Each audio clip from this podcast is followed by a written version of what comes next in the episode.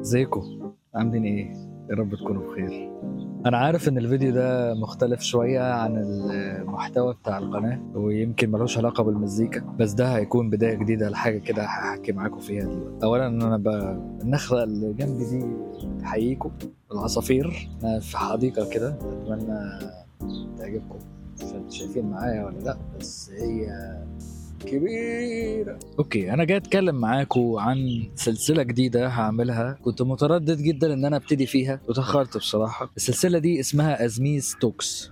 Azmez Talks دي مش هيبقى ليها علاقة بالمزيكا هيبقى ليها علاقة بالحياة عموما كل حاجة بقى. آه يعني مثلا الفيديو ده هبتدي أتكلم فيه عن الإمارات وإزاي تيجي الإمارات. هحاول أكون بتكلم عن الواقع هنا بشكل عام عشان تبقى فاهم الدنيا من قبل ما تيجي. في فيديو تاني هنتكلم مثلا عن حاجة في الحياة حاجة مثلا أنا اختبرتها حاجة أنا اتعلمتها.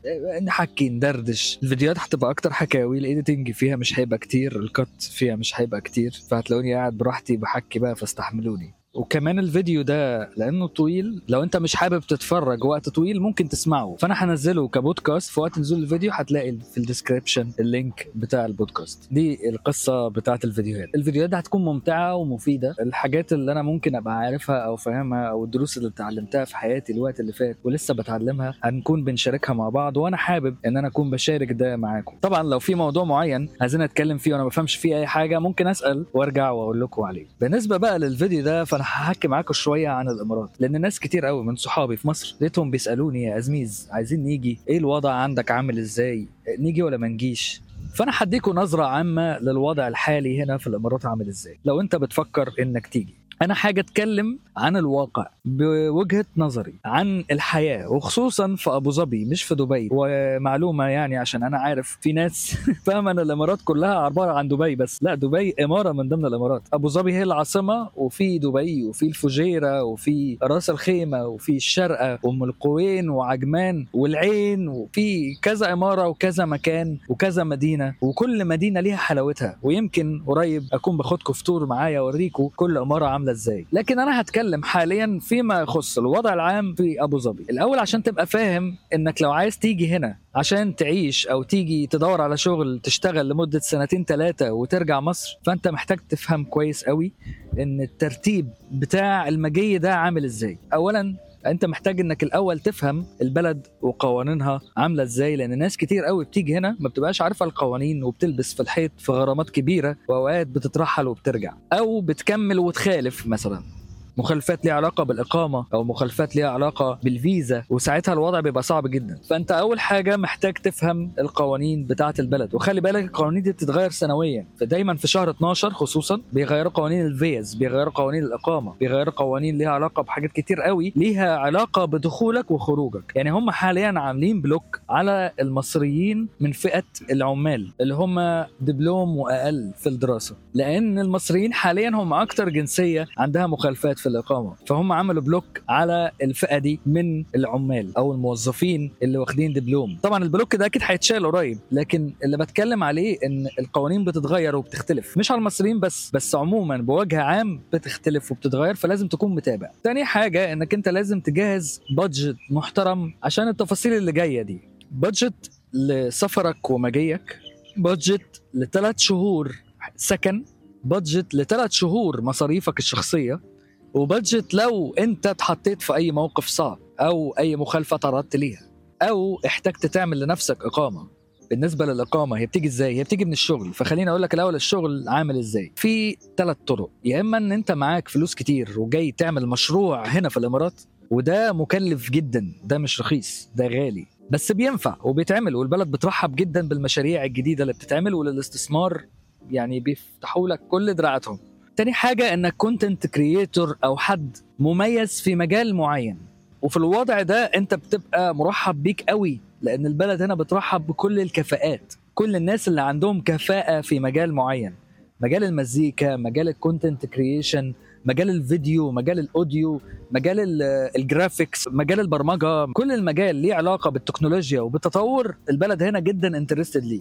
أو لو أنت لا هتقدر تعمل مشروع ولا انت عندك كفاءة معينة في مجال معين فانت ممكن تيجي بس هتاخد وقت عشان خاطر تلاقي شغل. ليه؟ وليه قلت لك ثلاث شهور مصاريف؟ لأن انت على الأقل لما هتيجي هتفضل تدور على شغل فترة. الموضوع هياخد وقت لأن فرص الشغل بقت أقل من الأول. هنا في الإمارات في حوالي تقريبا 11 أو 12 مليون شخص. ال 11 أو 12 مليون شخص دول فيهم تقريبا 2 مليون مواطنين إماراتيين. الباقي ال 10 مليون دول كلهم وافدين. والوافد اللي بيجي من جنسيات مختلفة. يعني دبي لوحدها فيها 200 جنسية. تخيل 200 جنسية. كل ال 200 جنسية دول وال 10 مليون دول جايين عايزين يعملوا مشاريعهم أو عايزين يجوا يشتغلوا هنا في الإمارات أو هم already كفاءات في بلادهم فجايين يحطوا كفاءتهم هنا. فالمنافسة فعلا شرسة والناس هنا دايما في تطور. وأي حد هنا بيشتغل لو ما فضلش يتطور مش بيعرف يكمل في البلد لأن البلد بتتطور بسرعة جدا.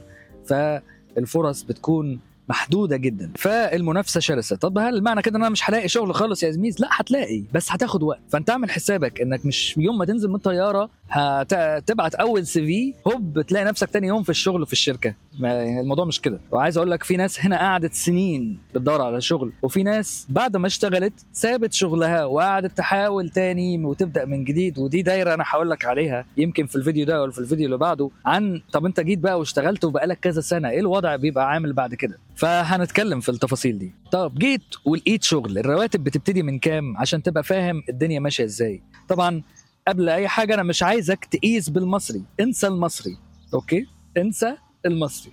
ركز في الدرهم حاليا لو أنت جاي عشان تعيش. مش الدرهم بيعمل إيه في مصر. ركز في الدرهم بيعمل إيه هنا. لأن هنا المصاريف غالية جدا. حبة حبة جاي لك في كلام. الرواتب بتبتدي تقريبا من 3000 وأنت طالع. 3000 درهم دي دي راتب ممكن يبقى حد موظف في شركة محاسب لسه بيبتدي. كل شغل التسويق بيبقى في ال range ده. بتوع الأمن أحيانا بياخدوا ثلاثة أو اتنين ونص. ال reception كمان بياخد ما بين اتنين ونص لثلاثة أو أنت طالع ممكن يبقى بيزيد عن كده. طبعا أنا بديكوا range ما تمسكش في الرقم وتقول ده بس وتلاقي شركة تانية عاملة حاجة أقل أو أكتر. فهو ده ال range ثلاثة اتنين ونص تلاتة تلاتة ونص في الحتة دي. وعندك الفئة الأعلى شوية ما بين 5000 ل 10000 ده ممكن يبقى مهندس لسه جاي ممكن يبقى حد في position شوية أعلى من ال entry level فيبقى حد already عنده خبرة كبيرة أو عنده qualifications معينة قادرة إنها تخليه أول ما يشتغل يشتغل بالراتب ده. فراتب من 5 ل 10000 ده راتب بتحصله في الحالة دي. أعتقد كمان المدرسين مش متأكد يعني بس أعتقد المدرسين في نفس ال range ده. وعندك من 10000 وانت طالع. ده نادرا ما تلاقيه للأمانة. وده عشان توصل له لازم تكون بقالك كذا سنة هنا أو أنت عليت قوي في الرتبة في الحتة دي أو أنت بتشتغل في بنك مثلا في position شوية عالي. خلينا نتكلم في ال average العادي. ال average العادي هو 3000 فأنت لقيت شغل ب 3000 درهم وأنت قاعد لوحدك مش معاك لا مراتك ولا عيالك وجاي بطولك. 3000 دي كافية إنها تسلك معاك الأمور. بس قبل ما أكلمك في المصاريف اللي هتصرفها بال 3000 تعالوا نغير مكاننا ونقعد في حتة تاني ونكمل. تعالوا نشوف مكان تاني وأفرجكم على الجنينه وإحنا بنتكلم. عايز أقول لكم إن الجناين دي عادة بتبقى موجودة في كل حي. يعني في كل مكان ومنطقة سكنية أنت بتبقى موجود فيها بيبقى فيه جنينة بالجمال ده. طبعا إحنا هنقعد جنب الشارع شوية فما أعرفش الصوت هيبقى عامل إزاي بس يا رب يبقى كويس. إيه رأيكم في أيوه إيه؟ رأيكم في الدكة الجميلة دي؟ تعالوا نقعد فيها؟ وأكلمكم عن موضوع الإقامة. حلوة الدكة دي. يلا بينا. نقعد هنا شوية. مكان لطيف. هحاول بس ما بقاش جايب الناس اللي بتعدي وتتمشى الصبح. الناس كتير بتعمل هنا رياضة. وهبقى أقول لكم ال lifestyle هنا جميل ولذيذ هيعجبكم يعني. نرجع لكلامنا. الإقامة هنا من الحاجات المهم جدا إنك تبقى عارف عنها. أنت هنا لما بتيجي مش بتطلع جنسية. هنا في الإمارات نادرا قوي قوي قوي ما حد يقدر ياخد الجنسية الإماراتية. طب الطبيعي اللي بيحصل إنك بتطلع إقامة. الإقامة دي بتبقى مدتها سنتين وبتبقى مربوطة بالشغل. وعشان تبقى فاهم انت النهارده عملت انترفيو بكرة جيت اشتغلت بعد بكرة معاك الإقامة. لا هي بتاخد وقت وبتاخد مراحل وبتدفع فيها مبالغ في مبالغ في الشركة هي بتدفعها وفي مبالغ انت بتدفعها. بتبقى بسيطة مش بتبقى كتير اللي بيبقى عليك لكن اللي بتدفعه الشركة بيبقى كتير. فبيبقى قرار إنها الشركة توظفك وتعمل لك إقامة ده قرار كبير. فالشركة بتاخد وقت على ما تعمله. الطبيعي إنه بيكون ما بين آه، يعني أسبوعين أو شهر عشان تطلع لك في الإقامة وتخلص كل أوراقك. فأنت اعمل حسابك إن أنت لما تيجي تعمل فيزا سياحة من وأنت وفي مصر من قبل ما تيجي اعملها ثلاث شهور مش شهر لأن شهر مش هيكفيك لانك تلحق تلاقي شغل ولا إنك تلحق إنك تعمل إقامة. طيب جيت واشتغلت وعملت الإقامة. الموضوع بعد كده بيخش معاك في الإيجار. الإيجار هنا طبعا إحنا بنتكلم على راتب 3000 أوكي؟ فلان بصوا الإيجارات عاملة إزاي. أنا هكلمكم عن الإيجارات بتاعت أبو ظبي مش بتاعت دبي. الإيجارات هنا غالية. الإمارات الباقية ممكن تبقى أرخص بكتير قوي من أبو ظبي. أبو ظبي أغلى إمارة في الإيجارات. لو أنت لوحدك وهتسكن في سرير sharing بيبقى تقريبا ما بين 500 ل 700 درهم في الشهر. 500 ل 700 دول يفرقوا على عدد الناس اللي معاك على الجنسيات اللي معاك عاملة إزاي على نظافة المكان اللي أنت هتبقى فيه. بس قصة إنك تبقى أنت sharing كسرير الموضوع مؤلم. فده أول category في السكن. تاني category في السكن.